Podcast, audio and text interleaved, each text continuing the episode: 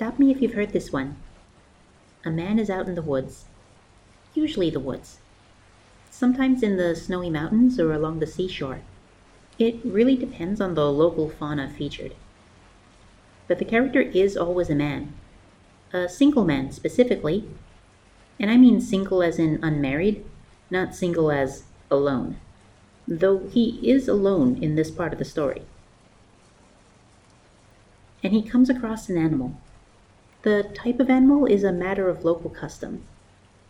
Sometimes it's a crane or a spider or a fox or a seal or a clam. Really, if you're not sure, ask yourself one question Would this animal make a good wife? The animal is injured or in some kind of distress, and our man, kind person that he is, helps the animal out he pulls an arrow out from it, or frees it from a trap, or saves it from another animal. The grateful animal leaves, and the man goes home, only to find a beautiful, demure woman waiting on his doorstep. And she wants very much to be his bride. She's not like super desperate about it, because that would totally be a turnoff for our guy. But she's happy to cook and clean for him, you know, all the things that wives are supposed to do for husbands and the man is totally down for this. He generously allows this mysterious, beautiful woman to clean his house and cook him his meals. Ain't he just the best? And soon they settle into a happy routine, where he leaves every day to do his job as a woodcutter slash merchant slash fisherman, and she stays home to homemake for him. Maybe they get married along the way. Maybe they even have kids. It just so happens, though, that some days she'll have done more than just cook and clean for him. Some days he'll either wake up to or come home to some beautiful thing that his dutiful wife has crafted for him. Maybe it's a bolt of impossibly light cloth, or a kimono of unearthly beauty, or a pile of rare animal pelts, or maybe just some invigorating soup. Yeah, soup. Hey, go easy, not everyone can weave heavenly garments. And the man is justifiably curious about this, especially in the cases of the fancy weavings. Especially since his wife is making all of these things with mundane materials. Though in some cases, she does seem to get weaker and weaker as the story goes on. She warns him, though, that this is her secret, and that it is vital to their marriage that he not pry. After a while, though, his curiosity gets the best of him, and the man decides to spy on his wife by either pretending to leave for the day or hiding in a closet before she begins her work. Because you know only good things can come from spying on your spouse. And that's when he discovers his wife's secret. You see, her husband leaves for the day or goes to sleep for the night and that's when he discovers his wife's secret. You see, when her husband leaves for the day or goes to sleep for the night, that's when she assumes her true form. Her true form being that of the animal that the man had rescued all that time ago. Right, you saw that coming. She's the animal that he saved? Okay, just wanted to make sure we're on the same page. You see, the animal had been so grateful for the man's help that it took on the form of a beautiful woman in order to marry the man, and maybe bear him some children, and generally be his maid and cook and lover. I'm not criticizing the decision, mind you. If someone saves my life, they are absolutely getting a thank you card from me. Though a lifetime of domestic tradwife servitude might be a bit much. And in some versions of the story, she's using her body to craft the unearthly gifts for her husband, plucking her own feathers to weave into brocade, consuming mountains of cotton to spin thread, using her tail to sweep up the front porch, peeing in the broth to add flavor to the soup. Hey, don't judge. The life of a clam wife is hard. But whatever it is, it is wearing her down. She is literally sacrificing her body to please her man, which is some devoted tradwife shit. Our man, though, cannot be chill about this, and he takes the news poorly. He either yelps in surprise from his hiding place, confronts his wife about her true nature, or in versions where he's just kind of a shithead, throws her out for not being human. However it goes, it ends with the wife leaving him. Usually sadly, because in most versions of the story, she loved him. But that's how these stories go. The animal wife leaves, and the man is left alone.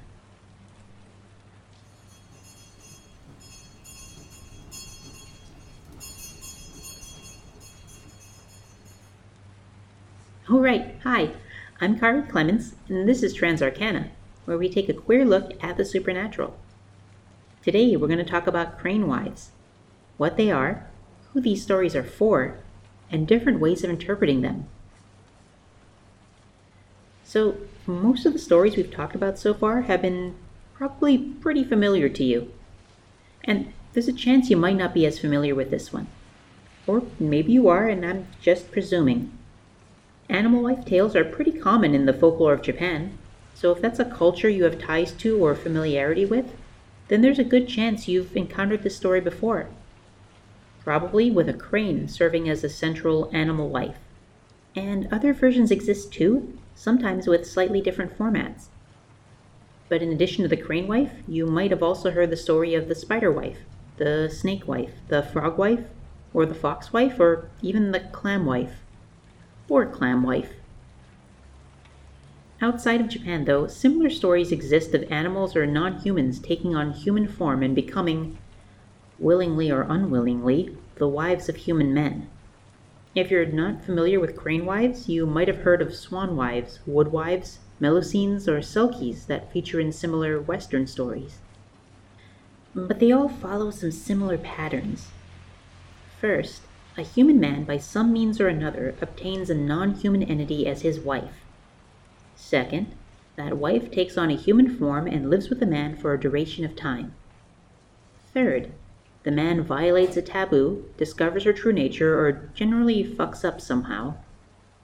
And finally, she resumes her original form and leaves him. And while the story sounds really simple when you reduce it down like that, there's a lot going on under the hood that's worth talking about. A marriage to a non human spouse, for example. Or the wife as some kind of ideal waifu. That is, internet anime slang for domestic servitude wife. The violation of taboo, and also the agency of the wife herself. All of which you can read in radically different ways. And I actually think this story changes a lot depending on not just the telling, but on who you are as a listener. Because maybe you have sympathy for the crane wife, or maybe you empathize with her, or maybe you empathize with the husband and want a crane wife of your own. Did I call it? Is that your secret fantasy? Do you secretly want your own crane wife? Oh, yeah, we're going to linger here for a second. I'm calling you out, anime nerds. I know that this is the secret fantasy of at least 50% of you. And I know this because this is metaphorically the plot of every single harem anime. You want your own personal crane waifu to be lovingly devoted to you, and cook and clean and provide for you.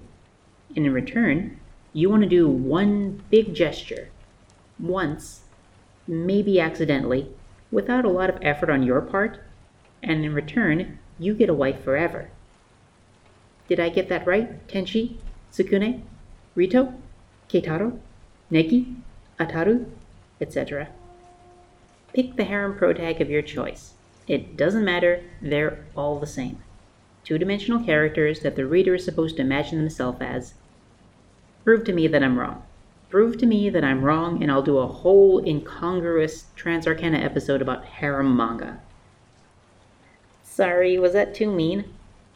If you feel personally attacked, rest easy knowing that this was at least a partial attack on myself from like a decade or two ago when I was absolutely that same anime nerd I was just calling out.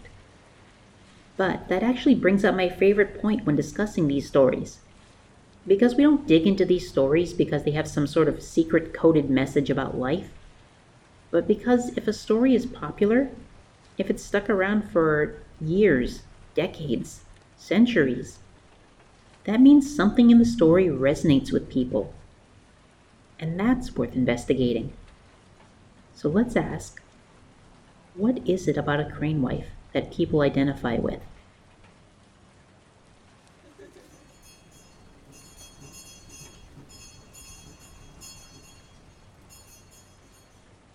This is the version I grew up with, the version my grandmother told me when I was very small, sitting on the floor at her feet. In old Japan, there was once a woodcutter. Most Japanese fables feature woodcutters. There's probably a reason for that. He lived a lonely life, and a poor one at that, but he was a kind man. So much so that one day, while walking through the snow, he saw a white shape plummet from the sky, and rushed towards it without a moment's thought. When he got there, he found a white crane, lying injured in the snow, an arrow piercing through its wing. Hunters, it seemed, had shot the crane.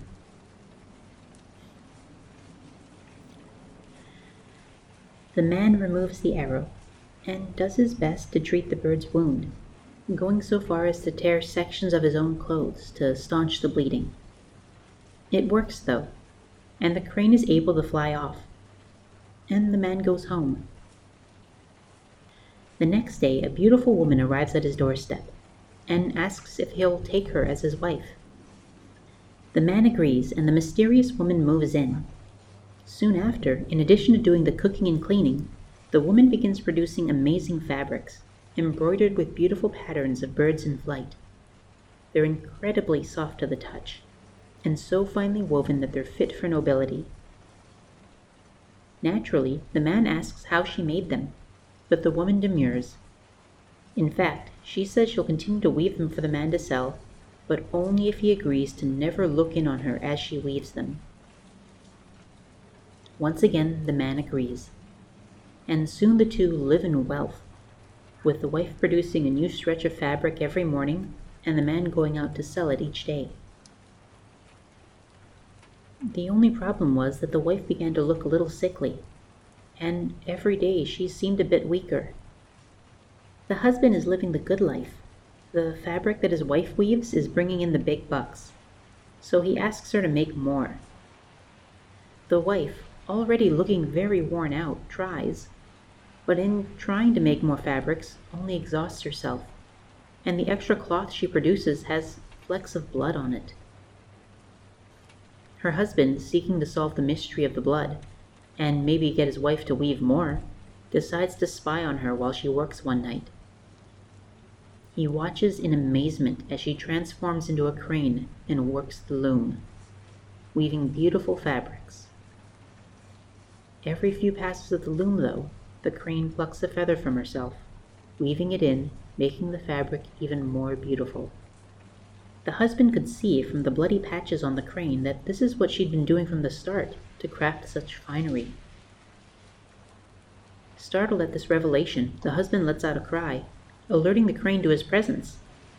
As he approaches her, she sadly informs him that he's broken the rules she set out for him.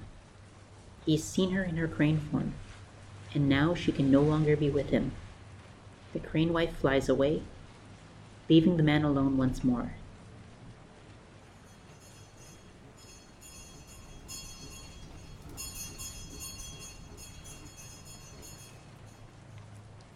That's the version, as best as I can remember it, from my grandmother. It's a sad story, or at least that telling of it is, in that there's a tragedy to it. Because the ending isn't really happy. The man is alone, the crane is alone. But maybe the bigger tragedy is that there's not even room there for a happy ending. Because even if the crane had stuck around and kept weaving, the stress of it probably would have hurt her more. One of the interesting elements of fairy tales is that they're traditionally a way to explain to people how the world works or why it works this way. One of the more popular ways to read The Crane Wife is to focus on her situation, because it's not generally read as a particularly happy one. Most frequently, people see this as a sort of allegory for an unhappy marriage, or even a conservative marriage in a traditional household, wherein a woman, through obligation, becomes the wife of a man and is expected to serve him domestically, all the while sacrificing parts of herself to make him happy. The metaphor is actually pretty sharp there. In the same way the crane plucks out her own feathers, injuring herself to make her husband happy, so too might a dutiful wife give up dreams, hopes, and personal wants for the sake of her husband. It's bleak, but it tracks. so well that it's practically a radfem allegory for marriage under a patriarchal society. A wife is expected to be demure or domestic, and sacrifice her freedom, her body, and her well being for the desires of her husband. And that would all check out, except for one thing. The crane wife is in control of the situation. Okay, so there's this author, Fumihiko Kobayashi. She's done a lot of research on these animal wife stories. In fact, she has a whole book on them. Japanese Animal Wife Tales Narrating Gender Reality in Japanese Folklore Tradition. It's one of the primary sources for this episode. She argues that the poor mistreated crane wife interpretation is the result of centuries of telling the story in an overly sentimental way. You see, this story exists not just as an oral tradition, but in theater and other forms of performance. And people love a good tragic story. So Kobayashi thinks that this is part of why everyone reads this story with the mindset of excessive sympathy for the crane wife because every telling of it so far emphasizes that part. And you see, Kobayashi's big point is that the animal wives have agency in these stories. Agency being the freedom and ability to act and make decisions on their own. So while the crane wives are rescued initially as animals, they are the ones who choose to go to the men as human women. They are also the ones who set the prohibitions on when their husbands can see them and the animal wives are the ones who choose to leave when those prohibitions are violated. In fact, it's not just agency, it's control. The animal wives are more or less in control of the story. Kobayashi points out that in some iterations of the story, the agency is actually a little clearer, like with the frog wife. Similar structure with this story, but a few differences. Let's see if you can spot them. So in The Frog Wife, a man saves a frog from a trap or a hazard, and a beautiful wife shows up on his doorstep.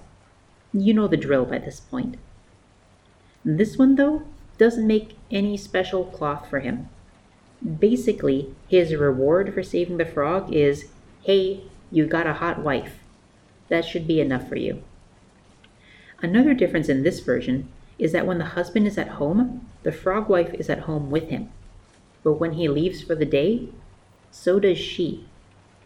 So while he's out working, she just goes back to her frog pond to chill out and be a frog. Eventually, the husband gets curious as to where she's going and follows her. He sees her turn into a frog, and he gets so mad that he throws a rock into the frog pond. She later comes home with an injured leg and a limp from the thrown rock. She tells her husband that this is over and leaves him. I actually kind of like this one more because the frog wife is less into the self sacrifice and has zero tolerance for spying slash violent husband bullshit. Also, I would like to point out that if we read this one as an allegory, the husband is literally just upset that she has her own life and he starts getting violent and throwing shit, hurting her in the process because of that. And she decides, fuck this, and leaves. Frogwife is an inspiration for dumping his abusive ass. But this is kind of what Kobayashi's talking about. There's a tendency to read these stories as allegories for subjugated wives, but the animal wives can kind of leave at any time. They're making a decision to stick with their husbands because of earlier kindnesses. But as soon as privacy or safety are violated, they are more than willing to dump their asses. In the Japanese versions of these stories, anyway. Because there's another way the animal wife story can go, particularly in the versions from the North Sea.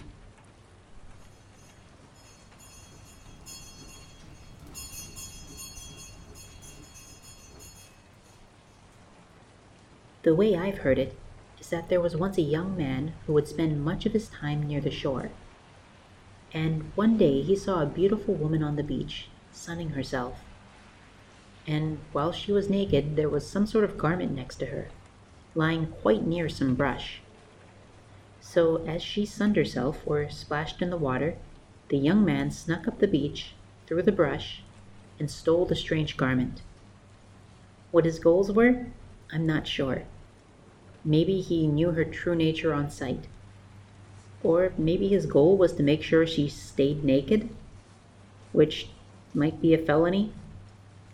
But he grabbed the garment, which turned out to be a mass of gray, blubbery skin, like a raincoat, but with whiskers. It was, as it turned out, seal skin, because the woman was a Selkie a sort of mythical sea entity that could change between human and seal shape by removing or putting back on her seal skin. When she discovered that her skin had been taken, she panicked because she knew she couldn't return to the sea as a seal without it. Our young man then popped up and claimed her as his bride. Or promises that he'll return the skin to her eventually if she becomes his bride or something about the magic involved means that she has to become his bride because he took her skin. I don't know.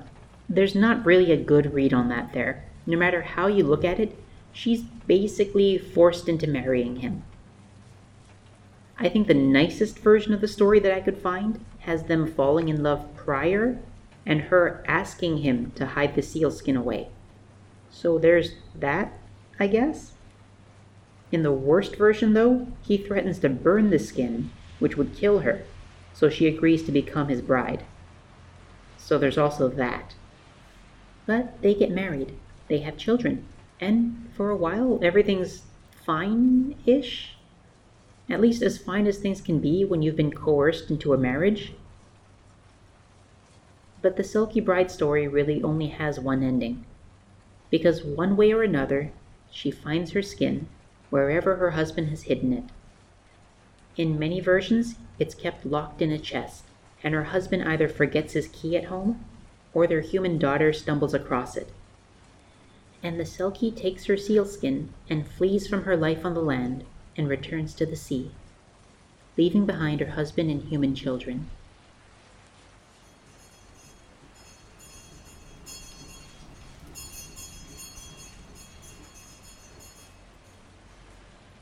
I should note that this isn't the only Selkie story out there. Among the countries and cultures that border the North Sea, Selkies are well represented in stories. They're often seen as wielders of powerful magic, dire harbingers, or the cause of genetic variances in children. Kind of similar to the Fae in Celtic lore, just in the ocean. And also they're seals. And like the Crane Wife story, the Selkie Wife story has a lot of variants. What I just told was a kind of very broad, general version. A lot of countries have much more specific iterations. In the Faroe Islands, for example, the story has a third act, in which the human husband, enraged at the departure of his Selkie wife, hunts down her Selkie husband and Selkie children and kills them so the Selkie wife curses the island with as many deaths as it would take to form a ring around the nearby city. What can I say? Stories from the Faroe Islands can get pretty metal.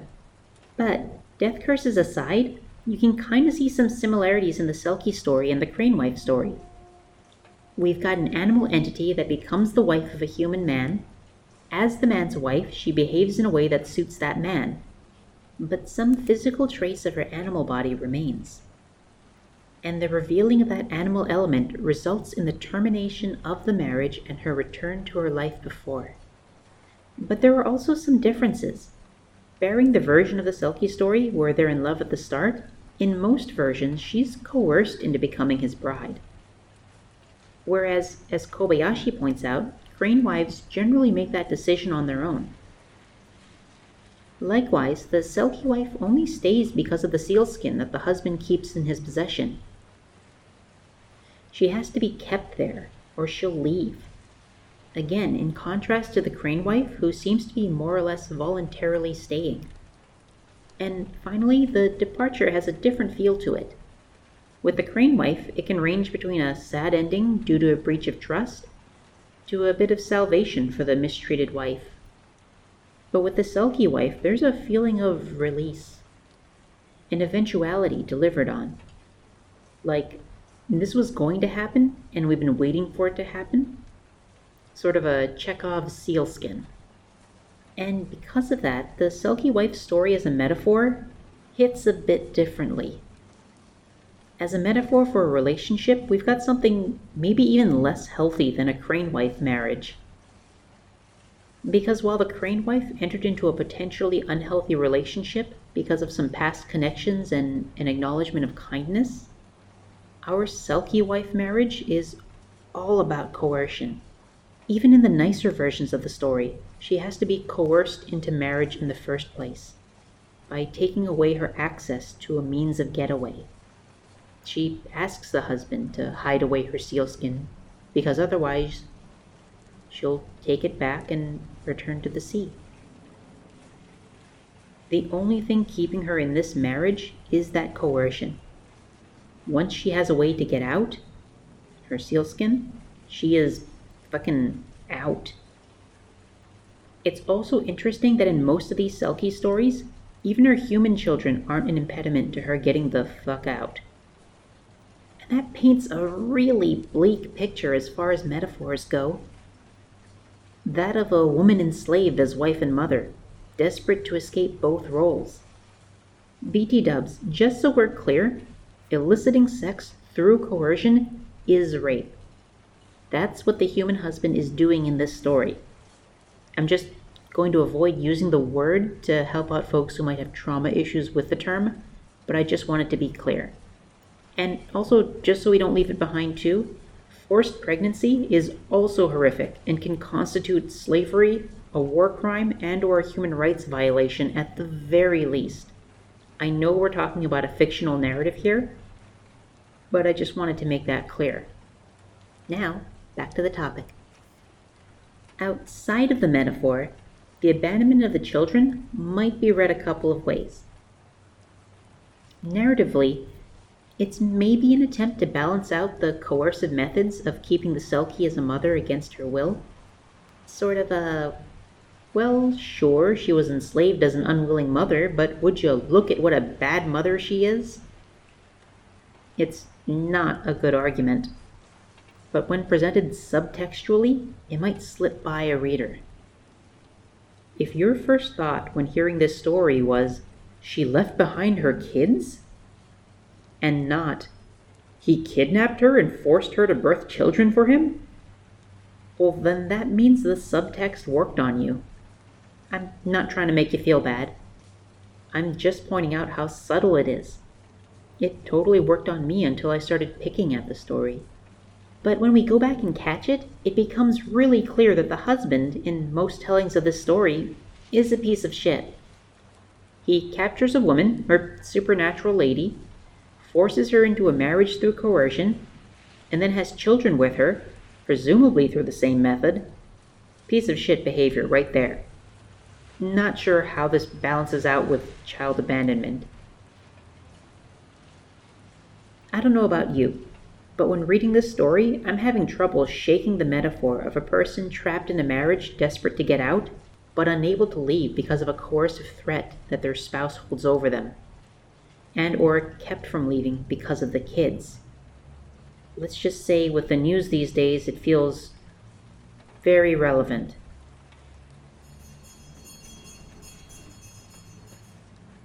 Sorry, I know we're getting a little bleak. What if we read the Selkie through horror tropes instead? Maybe that would be a nice break.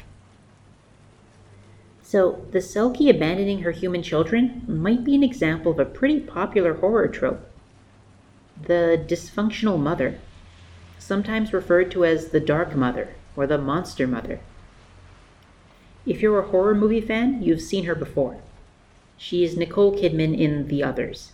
She is Coraline's other mother, and her real mother. She's La Llorona. She's Mama.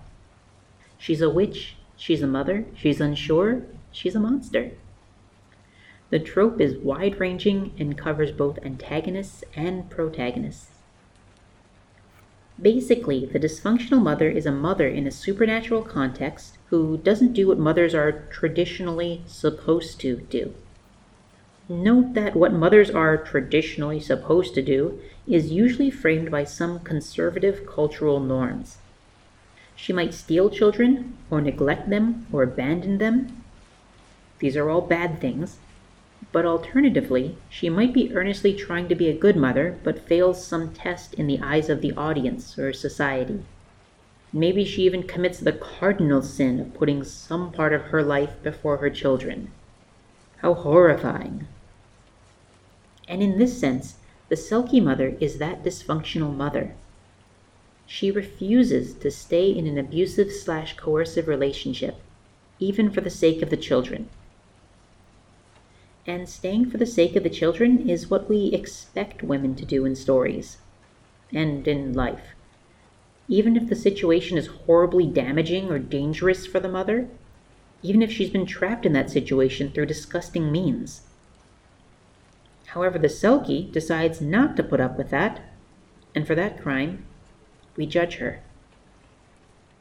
And if you're uncomfortable now, good, as much as we tend to culturally revere motherhood, that reverence comes with a lot of expectations that can be incredibly restricting and judgmental and stressful, so much so that people who find themselves in the role of mother can struggle with societal expectations on top of the necessities of acting as a parent.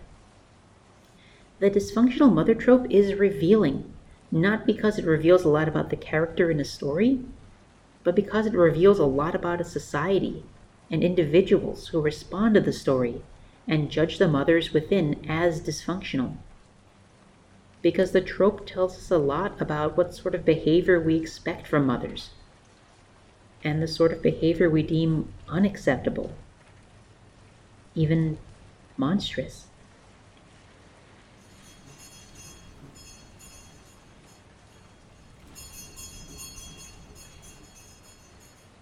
I want to suggest one final reading of The Crane Wife before we go, or The Frog Wife, or Clam Wife, or Fox Wife. Really, whatever animal suits your fancy. Furries, I'm not judging you. We talked about it in the context of domesticity, of motherhood, of agency, of monstrosity, but there's another element here that I think is really important to a queer reading of the story, especially a trans reading of it and that's the discovery slash reveal. So to recap, in the crane wife stories, the husband is unaware that the wife is actually a crane, and upon that revelation, their relationship comes to an end. You see where I'm going with this. Again, fairy tales are useful because they help us to explain how the world is, or why things are the way they are. When we tell them, we tend to emphasize those parts of the story that are meaningful to us in those ways. You see, there's a way to read this story from a trans perspective that turns it into a really interesting allegory. In this reading, we take the idea of the crane wife and read her as a trans wife. Initially encountered by the man in a non marriable form, a crane, or in a pre transition state of self or identity, the trans wife later returns to the man in a new form, a perfectly marriable woman. The husband delightedly marries the trans wife with limited knowledge of her previous self, and a happy marriage is established. But the trans wife establishes a taboo. In order to ensure the stability of their marriage, he must not view her as she once was. If he does, she cannot be with him. Now, granted, there's a way to read this in the sense of a trans person who's gone stealth and married someone without knowledge of their transition. Stealth is a slang term in the trans community for basically burning down your past so that you can live exclusively as your new self. And in this reading, there's definitely a sense of the husband discovering his wife's secret, which would feed into the unfortunate trans people tricking potential partners narrative, which would make this a really unfortunate read, or it would, except except for Fumihiko Kobayashi's point about crane stories. The crane has agency. The crane is in control. You see, while the crane wife establishes the taboo that her husband not observe her in her animal form, and her husband violates that taboo by seeing her in the animal form, she ultimately leaves because he's seen her in that form. Not because she has the form, because he's seen her in it. And I think that's an important distinction. I want to offer this more nuanced trans reading of the story that it's less about hiding secrets from a spouse and wanting to have agency over how you're perceived. For many trans people, external perception of oneself is an important part of being yourself. That is, how others see you makes a huge difference in how you exist. And sometimes those others might be people in general, and sometimes it's our loved ones. For me, it's very important that I be seen as a lady. In the trans wife version of this story, I see a trans spouse who begins a relationship with someone but wants them only to see her as who she is now. So she asks her spouse not to look up older pictures of her, to not see her as a crane. When her spouse does, our trans wife cannot bear that he has seen her as a crane and leaves. Now, I don't mean to suggest that the story is aspirational. I don't think that every relationship should end for these reasons. But I do think that this telling might be relatable, maybe for other trans people. It very much is for me, at least. Or maybe for people in general. Because it's about the vulnerability we feel about being seen privately, or being seen in ways that we don't want to be seen especially when you've worked so hard to be seen a particular way. There is, yes, a fear of rejection from a loved one, that they'll see you as a crane and never see you the same way again. And sometimes, when presented with that moment of uncertainty and fear, we might want to run before we can be rejected, to escape before harsh words or judgment can be levied, to fly away and never be seen again.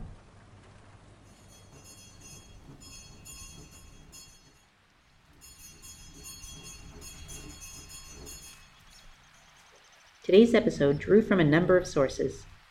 Fumihiko Kobayashi's book, Japanese Animal Wife Tales, narrating gender reality in Japanese folklore tradition.